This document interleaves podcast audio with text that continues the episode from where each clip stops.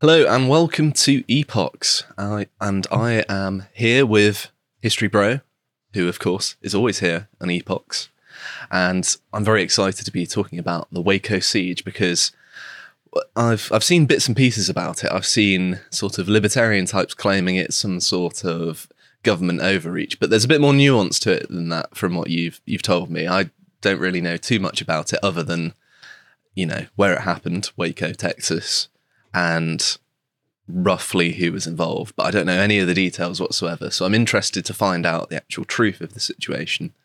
Well, that might be difficult to get to. 'cause It's one of those things where both sides make counterclaims, and I'm going to try and be as fair as I possibly can on this, um, because both sides seem to be at fault. Both sides, both sides seem to be lying at various points, and different people, depending on your sort of political persuasion, have got a different view on it. So I'm going to try as best possible to get to the truth. Having said that, that's not going to be possible. I do have my own views, you know. Of course. Uh, so, but I'm going to try to be as fair-minded as I can on it. Um, so it's one of it's one of the epochs. I think it's one of the most up-to-date ones. It's 1993. This happened in February and March 1993. It's a siege that lasted for 51 days, the longest siege in modern American history. Um, now, I love a siege as a history nerd. Love a good siege, me, because they're they're nearly always extreme. A siege you nearly always get to sort of um, to the bottom of sort of the most extreme depths that humans go to. It's sieges. So fr- from like the siege of Lachish I did with Carl not too long ago in the ancient Assyrian world, one of the first recorded sieges. Uh, the siege of Masada. Well, there's just endless sieges throughout history. you know, the siege of Stalingrad and Leningrad in World War Two. Uh, sort of endlessly fascinated by those. I am. Um, the Sidney Street siege, the I- Iranian embassy siege. You know that one where the SAS Mm. blew up that balcony and I mean, anyway. I know lots of sieges, but you, you really are reeling them off there. yeah, there's loads of sieges. So anyway, the Waco siege is particularly interesting to me because, like I said, just to reiterate, I don't have a dog in this fight. You know, I'm not a Christian, certainly not a Seventh Day Adventist, Branch Davidian Christian, and um, I don't particularly um, care for. I'm not a partisan for the ATF or the FBI or Janet Reno, the Attorney General at the time. So you know, I've I've got nothing to win or lose. I just really, I'm just really interested. There's a few things in history that I'm sort of weirdly fascinated by. The Chernobyl incident, for example. Anything about it, any documentary, I will have watched. Well, do you- anyway, Waco is one of those ones because I remember it as a kid. I was like, what, 11 or 12 years old? And I definitely remember fairly clearly it being on TV. Because the whole world watched this play out. The whole world. I don't Uh, think um, it happened before I was born, I think. It's 1993. When are you born? 95. Right, there you go. There we go. Just outed myself as a youngster. And there was um, an invest like a full sort of congressional level or state level, um, Senate level uh, um, investigation later in 1995. Um, in fact, Chuck Schumer, a much younger Oh, yeah. Chuck Schumer, uh, was chair of that, I believe. He was certainly involved in it, and Joe Biden as well. Uh, again, a much much younger Joe Biden. They've, they've been around for a long time, haven't now. they? Yeah. Bloody hell, 30 years ago. anyway, it's a fascinating story, I think, because it touches on loads of different things. Or just to give people an overview, you might not have ever have heard of it. Um, there's a Christian compound, and um, the authorities. There's a massive shootout there, and then a siege, a standoff, 51 days. And then in the end, the the authorities, the FBI, it, it was a, a bloody massacre at the end, like a hor- horrific ending to it. I won't spoil it entirely. Uh, we'll get to it when we get to it.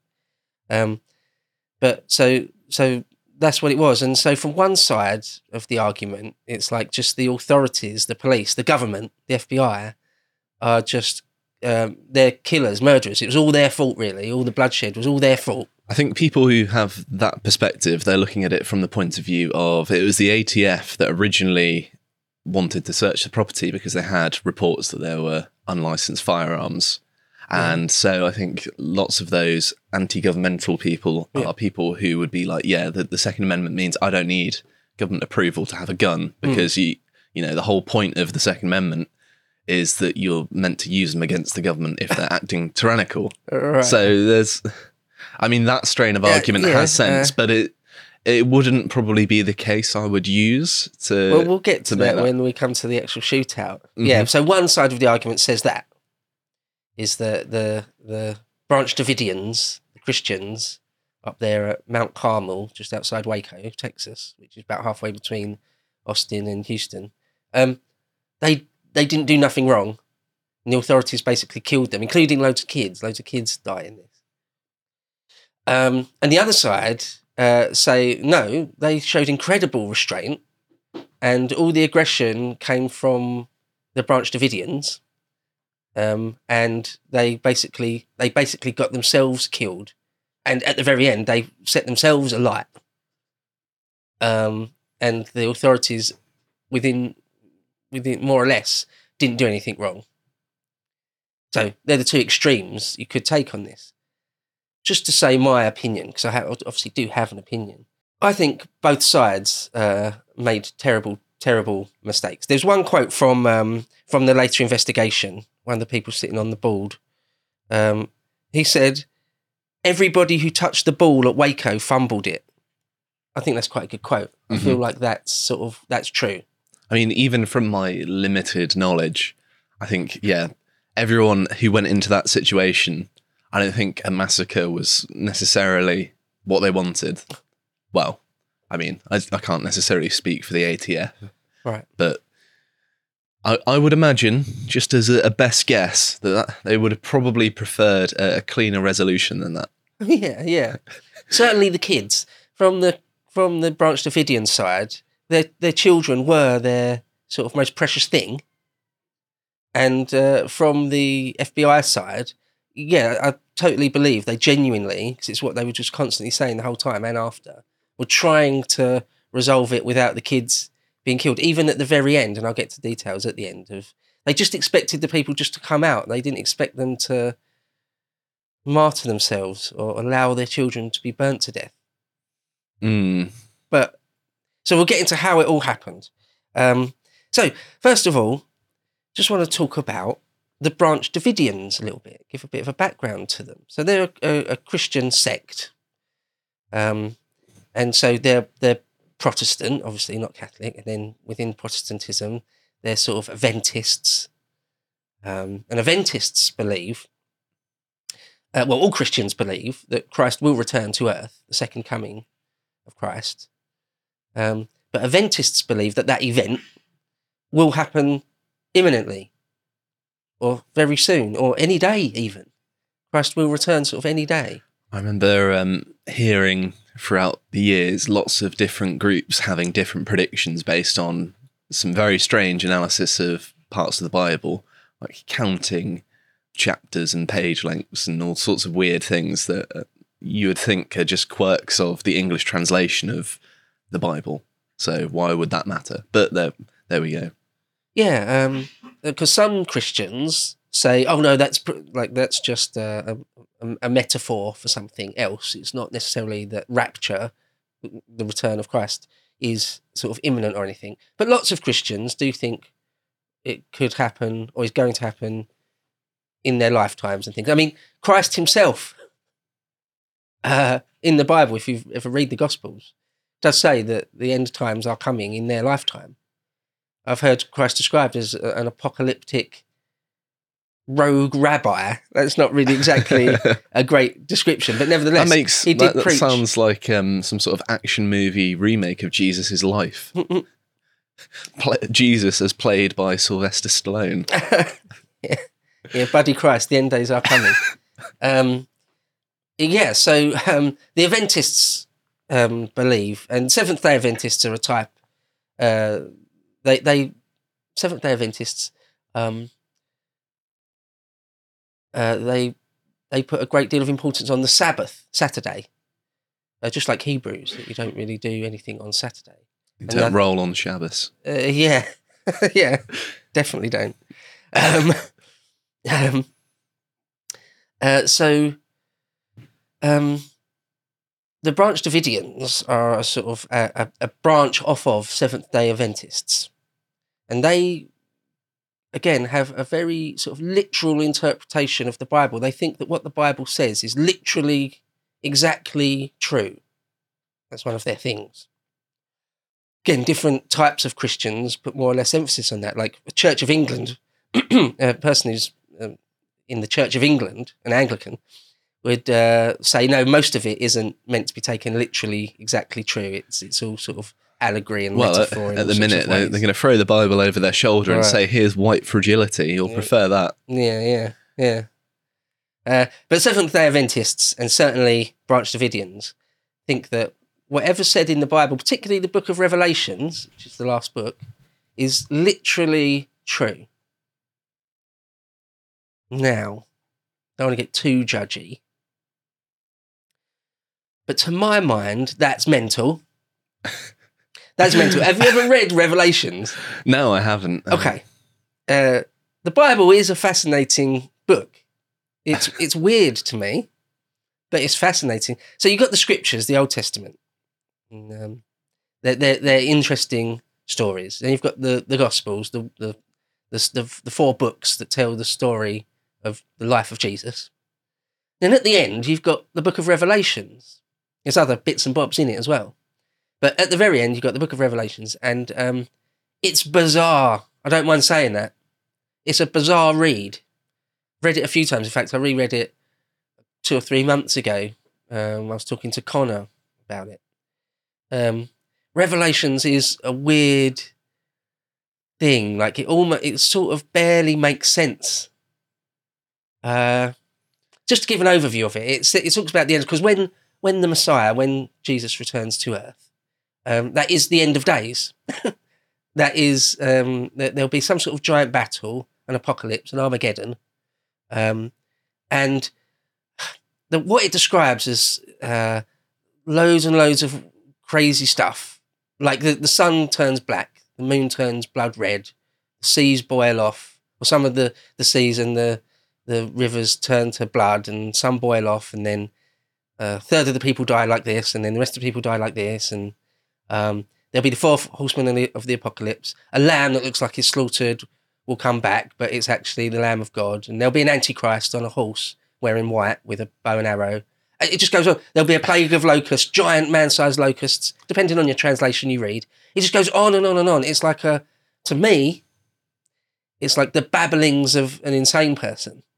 Uh, of there's, there's a superstitious, crazed babble of nonsense. Well- nearly. Uh, that's what Revelations is to I mean, me. I, I feel a bit facetious doing this, but surely if a supreme being is bringing wrath upon planet Earth, he wouldn't really need to turn the rivers red with blood if he's sending man-sized locusts and killing lots of people. It's kind of a, a bit of a redundant move, which makes me think that, yeah, maybe this doesn't seem like a coherent genocide strategy, God. So maybe this is made up by a person. I don't think I'm going out on too much of a limb to say that the Book of Revelations is not coherent. yeah, it goes on and on and on as well. Um, that there's loads of different things that will happen. All the bodies will rise from the ground that have been buried, all of them, um, and there'll be armies of the damned.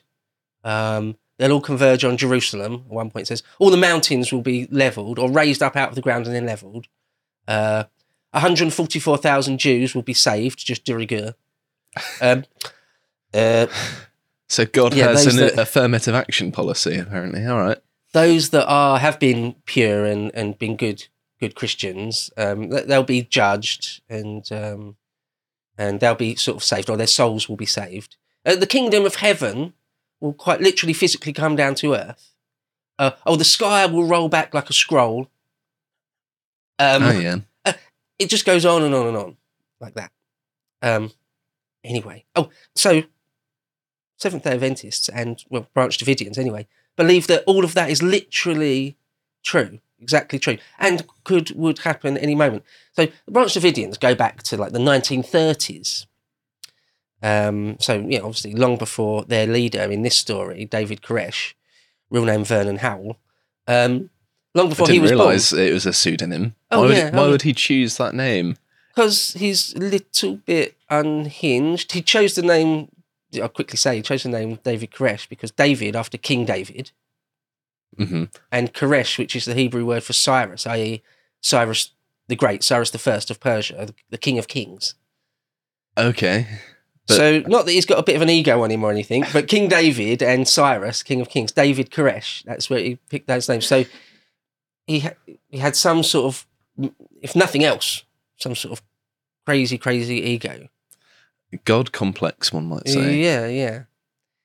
He never actually. People said that he thought he was the second coming of Christ. He didn't exactly. He thought he was a Christ. He thought he was a Messiah, not Jesus of Nazareth.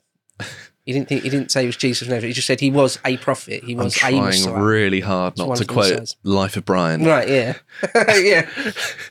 He's a sinful Messiah. That's one of the things he called himself. He's a very naughty boy. He didn't deny it. he was a very naughty boy. Anyway, Vernon Howell, their leader, long before he was born, there was the Branch Davidian set up, in the 30s. And at one point in the 50s, they said, oh, the, the uh, rapture, the end of days, is coming. The armies of Babylon, the evil, the evil armies of Babylon, are going to come, and uh, it was going to be the end of the days at some specific day in spring in one of the early 50s at some point. They said that. So, And then just, it didn't happen, obviously, Mhm. and loads of people left their sect because But what would what would the armies of Babylon actually look like? Some sort of because Babylon obviously a couple is of truckloads of ATF agents. no, sorry, I'm being facetious and getting ahead of myself. Sorry, go on, go on. But yeah, yeah. what would it look like? yeah, Babylon was obviously a real place, wasn't it? In the sort of Southern Iraq, yeah. Mesopotamia. Yeah, yeah, yeah. So they basically were preempting the Iraq War. I don't know.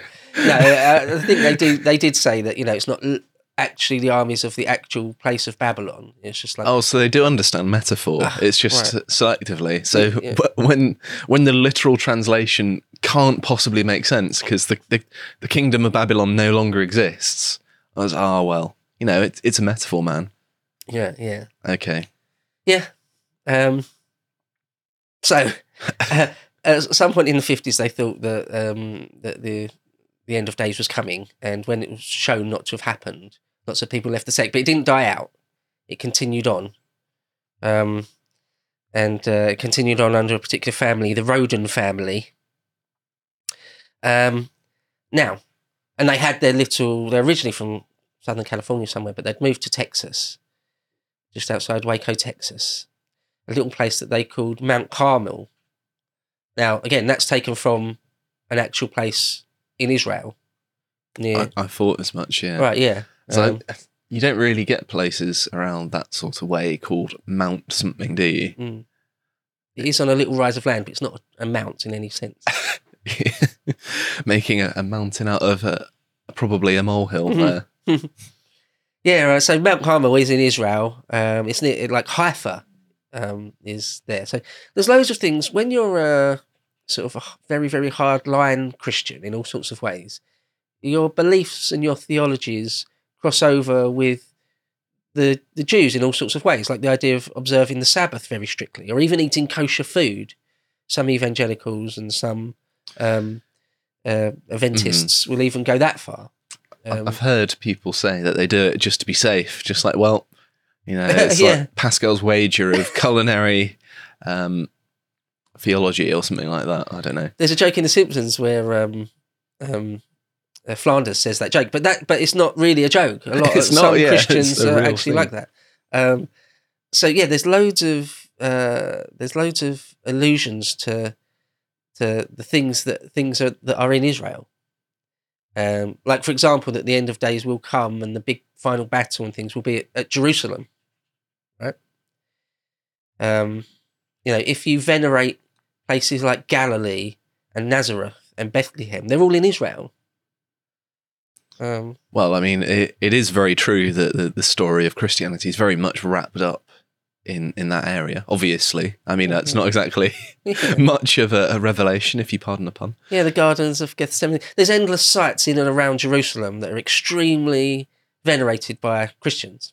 Well, the Church of the Holy Sepulchre, the the most sacred place in Christendom, you could argue, is um, in Jerusalem. David Koresh himself went to Jerusalem in the late 80s, mid 80s, late 80s, on some sort of pilgrimage or just some sort of uh, study holiday. I don't think it'd be my number one destination for a holiday. Anywhere where I need, you know, a flak jacket, maybe a Yeah. bulletproof vest, is right at the bottom of my list of places I want to go.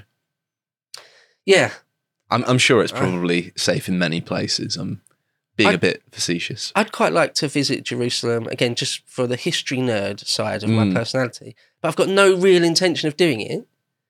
Like, no thanks. I think I'll just go somewhere nice, I mean, yeah, like the Seychelles or something. I'll go somewhere. this summer I'm going to. Prague. I know I'm not going. Well, I might get stabbed or blown up or whatever. Don't know Um, what the Islamic population there is like. But one other thing to say about Revelations, because it's really important for the the Branch Davidians and David Koresh, particularly David Koresh, is that in Revelations, one of its uh, one of its sort of babbling nonsense, one of the things it talks about is um, the the when it describes the actual judgments of God, uh, that there'll be seven seals. There'll be a giant scroll comes out of the sky with seven seals on it, and uh, and uh, someone worthy, a Messiah figure, um, will be the, will be the only person able to take off these seals one at a time. As he takes these seals off one at a time, a little bit more of the scroll is revealed, which gives a judgment. Like all these certain people will now be killed or judged, and then the next seal comes off, and then there'll be a plague of sores. Then the next one comes off, and then all the rivers will turn to, and so, So on. they're so going to be like a, a sort of announcer for God, Yeah, in a, in a sense. Yeah. So there's the seven seals, and after that there's the seven swords, and after that there's the seven bowls or vials of judgment. It's just contemptible nonsense to my mind. Anyway, It's they like a- believed it's all real. Uh, it's like a cult version of um, what is it? Is it Seven Days of Christmas? That song where it lists off all of the different things, all the different gifts. right? Yeah. I might Um, be misremembering the name of that. Um, Twelve days of Christmas. That's it. Uh, what um, did I? What did I say? seven. Seven. Uh, it's because the yeah. the seven seals. But so David Koresh was, on some level, obsessed with the seven seven seals. Now, it is a bit enigmatic exactly what is meant. Uh, like you could re- you could interpret the words in Revelations a few different ra- ways if you wanted to. You know, when you translate it into English, it's possible that there can totally possible that there can be discrepancies in the translation and it might mean something quite different if you translate it a little bit differently. And you could certainly say, well, this line, even if we agree what the line in English is, it actually means this, right? Mm. So that's how you that's how you get preachers. Is that this is my interpretation of what the Bible says. Anyway, David Koresh was sort of on some level obsessed with the seven seals in the book of Revelations, that he knew what they really meant. And if you join his church, if you join his ministry, he can explain to you what it means. And, and it's really, really important because, you know, the end, the, the end of days, Armageddon, uh, the rapture is coming any, like possibly any day. So it's really important that you know and that he can reveal it to you, the revealed truth. Um, so that's key to this all. But- is the seven seals and and Koresh's in, analysis of what they really are, what they mean. What was his analysis, or do we not Uh, know? You might be surprised that he didn't really ever properly reveal it. Oh, right. Somewhat um, convenient, isn't it? He said he was going to write a big long treatise about it and didn't get round to it. Well, to be fair, I mean, did have a bit of a, an interruption. yeah. Well, well, we'll get to exactly how all that played out. All right, so uh, let's talk a little bit about his his early life. So he was um, he was his mother was uh, had him when she was really young. I think she was like fifteen or sixteen. Her name's Bonnie. Um, uh, I would say she. Lots of people in this story. I'm going to say, I think, are mentally retarded. and I use that word technically, literally, not just to be rude. I think they are sort of functioning retards. Um, You know, again, not like- just to like not they've just to got be some rude. sort of learning disability Yeah, or yeah. sort of low functioning IQ, that sort of thing. Something like that. People where they're not able to pass reality correctly. They're Uh, not. They're not making mm. good decisions. They're Mhm. not. They're, they're they're saying things that are, to my mind, to most people's minds, actually, a bit mad. I, I do find that these sort of cult sects of, of Christianity, not general Christianity, I'm sure people at home who are, are Christians probably don't agree with brainwashing mentally ill people. Uh, but um, uh, lots of them target vulnerable people, don't they? And deliberately so, because they, they just want numbers.